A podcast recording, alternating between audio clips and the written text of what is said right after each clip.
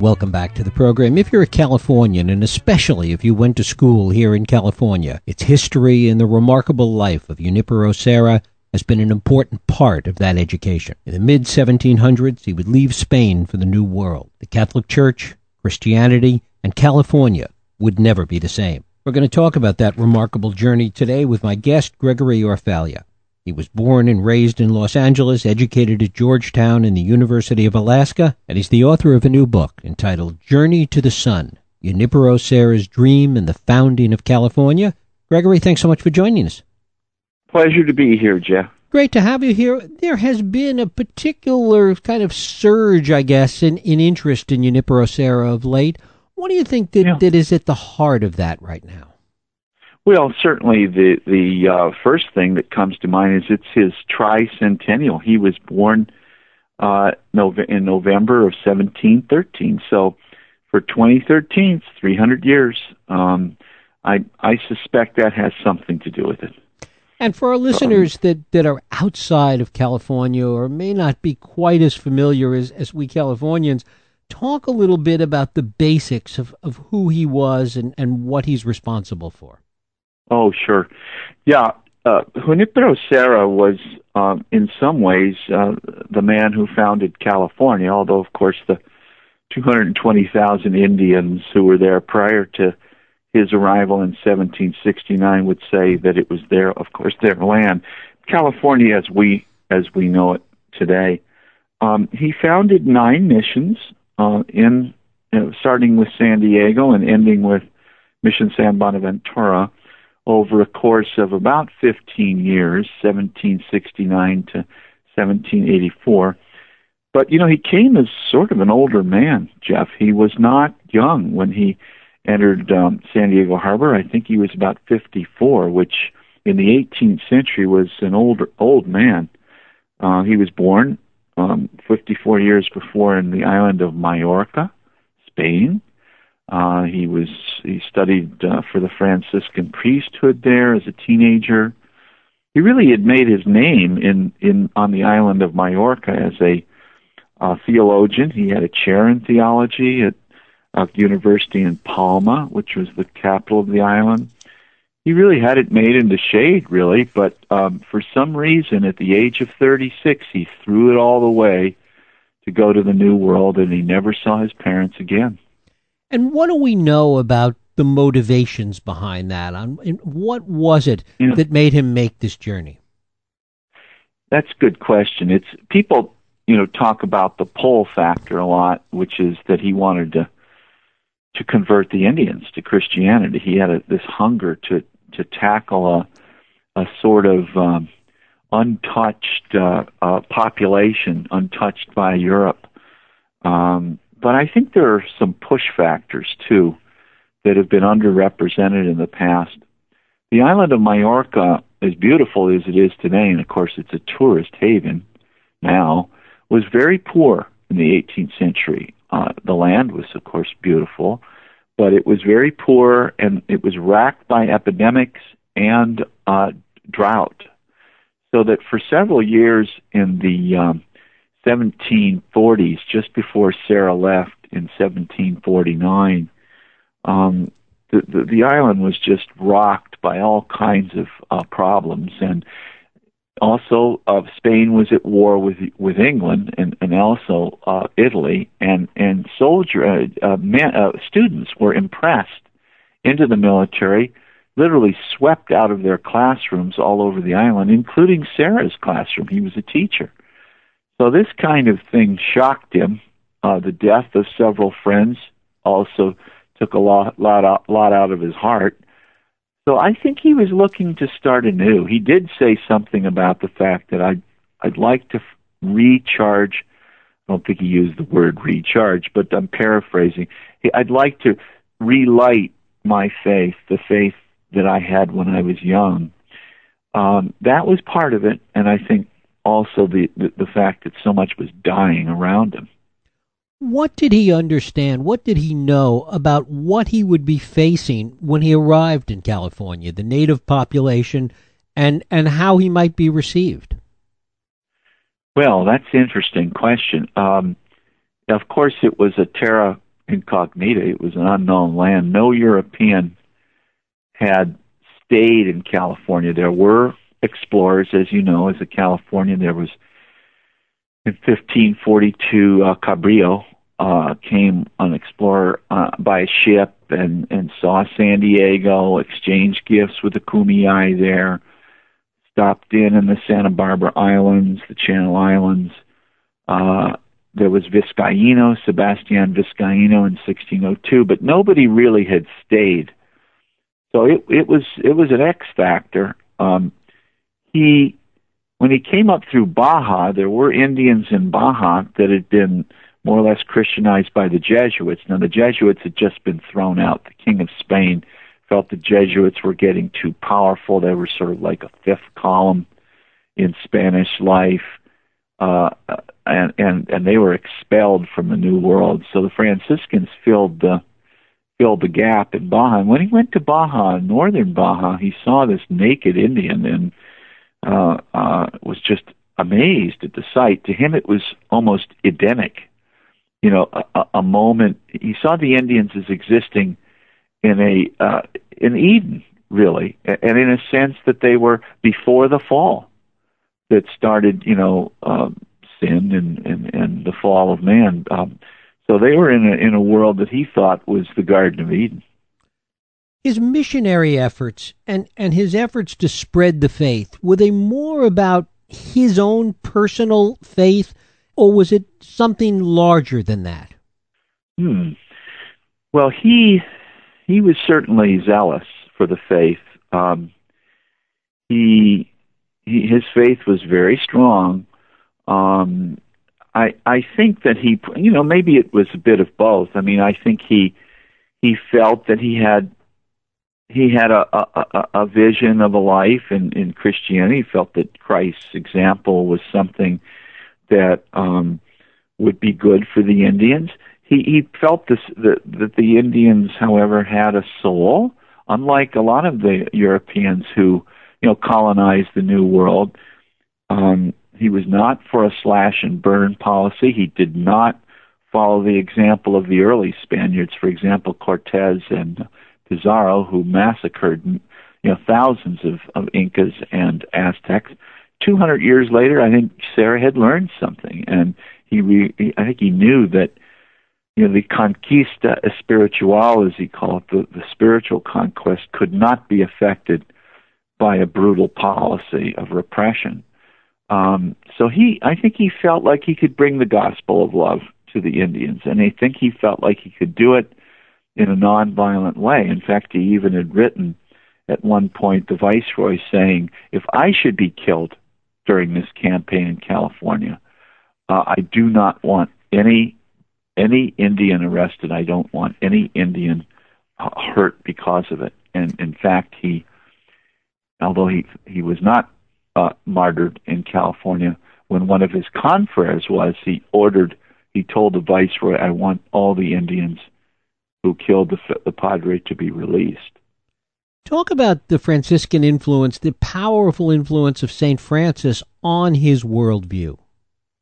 Yeah, I, I feel that St. Francis is becoming, you know, almost reborn in our world today, particularly through uh, Pope Francis I. Um, Francis was really uh, an amazing person, and and to many in the hierarchies in the Catholic Church, way high up, the cardinals, even the Pope, they didn't know what to make of him.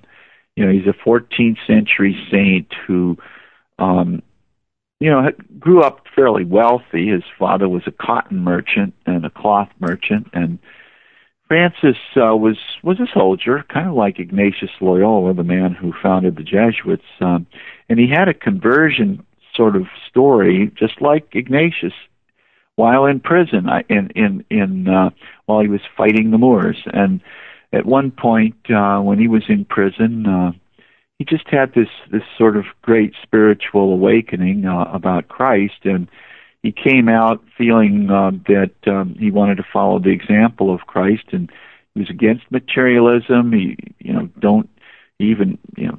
Franciscans were not to own property. They they had only one tunic. I, Many of them were didn't even have sandals, and they were they were basically the you know first Rolling Stone gathering no moss kind of order.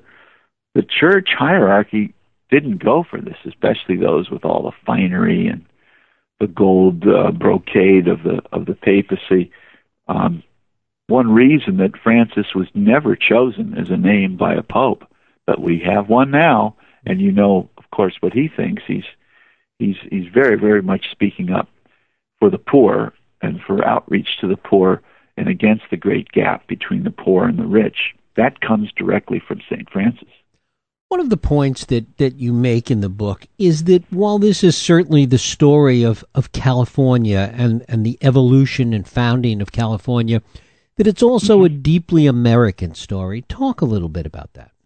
Yeah, I, I'd like to, you know, kind of suggest through the book, um, Jeff, that that you know this is not a regional story. That Serra, you know, in some ways begins a whole culture in California and the far west through the Spanish prism that is different than that that was founded by the Puritan East uh, in um, in New England, you know, at the time of the Massachusetts Bay Colony, or for that matter, uh, in at Jamestown in Virginia.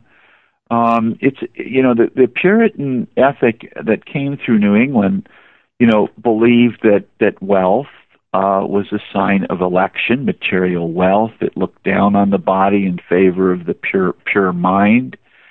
Uh, it did not uh, cotton to uh, physical art, paintings, uh, sculptors, um, uh, icons of the kind that, of course, Catholic uh, Spanish Catholicism did.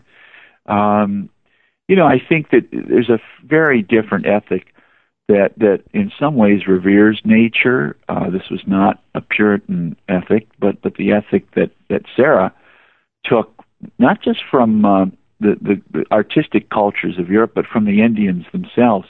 You look at Serra's missions, particularly the ones he founded in Mexico, you'll see Indian symbology right alongside Christian. For example, in up in Jalpan in the Sierra Gorda, mission that Serra founded, you'll see the hairless dog Xolo, which is uh, from the Aztec tradition, right alongside the Christian lion. And this kind of combination is so fascinating. For our country, you know, needless to say, Jeff, uh, we have a huge new uh, population, a growing population of Hispanics and immigrants from the Latin countries uh, to our benefit, I think. And I think as as that population gets larger, and some people say that it that in some ways it swung the last election to Obama, the Latino vote. Uh, this this Hispanic heritage that uh, and way of looking at the world, not Puritan but Spanish Catholic, uh, not afraid of the body, interested in art as a way to God. Um, it, it, it, it may give us a kind of different foundation story than the ones we typically hear about in the East in many ways, it reflects the, the cultural differences, as you alluded to before, of the West in general, even beyond California. Yeah, I think that's very true. I think we have a region in the West, a, a culture in the West, that is much more inclusive of Aboriginal cultures. Certainly in Arizona and uh, New Mexico, this is these are the states where Indian culture has most uh, impressively survived in California, you know, uh, contrary to sort of the myth that that that the Indians were disappeared more or less, their their population was drawn down very severely. But that wasn't the Spaniards; that was the Americans who came in with the gold rush. I think the population of the of in, of the Indians in the in California was 150,000 in about 1834 uh, when the missions were secularized, or I should say 1844. And then, you know, 12 years later, after the gold rush, the Americans had it down to 30,000. So um, that that population, nevertheless, somehow uh, persisted. And today there are 600,000 Californians who, who call themselves, at least in part, Native American. Tell us a little bit about the missions, about the way in which Serra traveled through California. Well, there is the myth of him walking everywhere, and mm-hmm. again, that that really isn't true. There he he traveled 14,000 miles in the New World by ship, muleback, horseback, and then walking. I've been able to substantiate about a thousand miles on foot, which is not a small amount, but it's not his whole journey. He may have walked more than a thousand. That can only be, you know, I'm just giving you the figure that we can substantiate. He was tireless. Um, the man was just physically amazing. Um, he did walk from Veracruz to Mexico City when he first landed in the New World in 1749. Was bitten by a spider um, at that time that, and that ulceration that came from that wound necrotized and it, and it and it pained him the rest of his life, next 25 years. Everywhere he walked uh, was often done with pain. Well, you were mentioning you wanted to know something about each of the missions. Well, he he founded nine. There were 21 ultimately, but he founded the first nine, the critical ones. The first, of course, was San Diego, um, and uh, that was a tough one to get started. The Kumeyaay tribe were probably the most resistant of all the California tribes right there in Mission Bay and around Mission Bay and east of uh, of what we call San Diego today. It's a large tribe, very proud, uh, very strong in their beliefs. He tried to baptize a child at that first first mission, and the the, the Kumeyaay parents who had the infant were so shocked that he was pouring water out of a silvered shell. They snatched the baby you know, out of his arms and and ran back to the village. So things didn't get started too well there. On the other hand, uh, you know, the third mission at San Antonio was was a charm. Um, east of the Big Sur Mountains, the the Indian population there, I believe, was um, Esalen, and they were very, very uh, receptive to the priests that taught there uh, the priests that taught there or, or, or, or ministered there, and, and after Serra began the mission, you know, created this huge 400-page uh, grammar of the Esalen language, and, and it was a, a standard in the field for very, very many, many years. San, uh, Dolores was created in San Francisco near you by uh, by Serra's best friend Francisco Palou, and Serra went up and uh, did some confirmations and baptisms Of course, Dolores uh, suffered a great deal from the from the uh, spread of germs that came in with the Spaniards. Uh, for some reason, the dampness of the San Francisco area uh, incubated um, and exacerbated the, the problem with microbes and, and white man's illnesses. Um, and that was a, a tragedy that affected particularly uh, Dolores in San Francisco. Uh, there was a revolt in San Diego, you know, in 1775, and maybe I can give you what I think is kind of the pivotal moment in the whole Serra story occurred then. You know, the the mission was burned to the ground by the Kumeyaay, and um, one of Serra's best friends, Father Luis Jaime, was was killed, was was murdered, and this at this moment, Serra, who was up in Carmel, was deeply disturbed. Maybe nine, somewhere between nine and 24 Indians, depending on which record you read, uh, were arrested, and and it, it seemed like they were going to be executed as rebels. Serra did not want that to happen. He wrote the viceroy and said, "You, you must release them. Um, uh, if you don't release them, we will have lost, you know, the ba- the whole basis for our being here." Um, and uh, and that is to save their souls. So they must let the let the murderer go free so that he may be saved. And you know, like I said before, this is this is Jeff the gospel of love. To what extent was he propelled forward by the success that he had, by by the fact that that he was able to preach yeah. the gospel and have success doing that? Yeah, that's a good question. I think you're right. I think um, and it wasn't even. I mean, the first three, San Gabriel, the second mission, was haunted by soldier molestations of the Indian women, and Serra was appalled, insisted, you know, that certain soldiers be cashiered and sent sent back or imprisoned. Um, sometimes he was successful in getting them punished, and sometimes he wasn't. He had to you know, more or less run back to Mexico City to plead for the missions uh, uh, to be continued and and more more um, uh, uh, foodstuffs to be sent, and and and these and the governor, the military governor, to be cashiered. This was a, another pivotal moment in 1774, and the viceroy agreed. So in a way, even with all the uh, the, the bumps in the road, you know, things things moved forward, and and more and more Indians came in. Course, it's ironic to some extent because more and more Indians came in because they were they were falling sick in their own villages, and you know, as I said in the book, the one of the great ironies of the missions is they were both protection and exposure. Um, so when the Indians came in fleeing their the, what was going on in the villages due to white man's disease and the trampling of crops by the new settlers. You know, they got clothes, they got food, they got shelter, but sometimes they also, you know, if they were in locked locked quarters, as some of the women were, you know, the some of the microbes were being incubated there. So it was sort of a double-edged sword for the Indians. Nevertheless, they kept coming and coming, and they were wonderful choristers they were sort of many of them were captured by the beauty of the artwork and the music uh, that Serra introduced, and as I say, the gospel of love for women.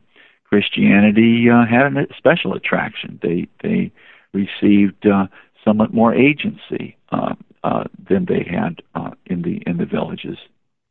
It's interesting because you you talked earlier about certainly the the increasing Hispanic population in California in many uh-huh. ways, Serra is the crossover figure. He is embraced by by all parts of, of the California population in terms yeah. of its history and in terms of its Hispanic influence. Yeah, I think he is kind of our father uh, in a sense, our our progenitor, if you will, both uh, spiritually and politically. That uh, he was an explorer. Um, he he he was in some ways our first anthropologist it's interesting in a way that the whole field of anthropology follows on from Father Serra in the in the uh, figure of A. E. Kroeber, the uh, anthropologist who began the field at Berkeley. Um, yeah, I mean he he is loved by all, not just Christians too. I think Jews and uh, Muslims and others study him. We all study him in the fourth grade, don't we? did you uh, did you yourself uh, do a mission project, Jeff? Uh, no, but my kids did. I, I was in New York in the fourth grade, but I I've built oh, a couple okay. couple of oh, missions okay. in my day. Right. Well, yeah, I was I did a mission project for the San Juan uh, Capistrano. You know, you could do Dolores, you could do San Rafael, uh, San Francisco Solano, uh, which is over the uh, over the gate too, uh, and of course San Jose in East Bay. Gregory Orfalea. The book is Journey to the Sun Junipero Serra's dream of the founding of California. Gregory, I thank you so much for spending time with us today. Hey, thanks, Jeff. I much appreciate it. Thank you. The book Journey to the Sun. We'll take a break. I'll be right back.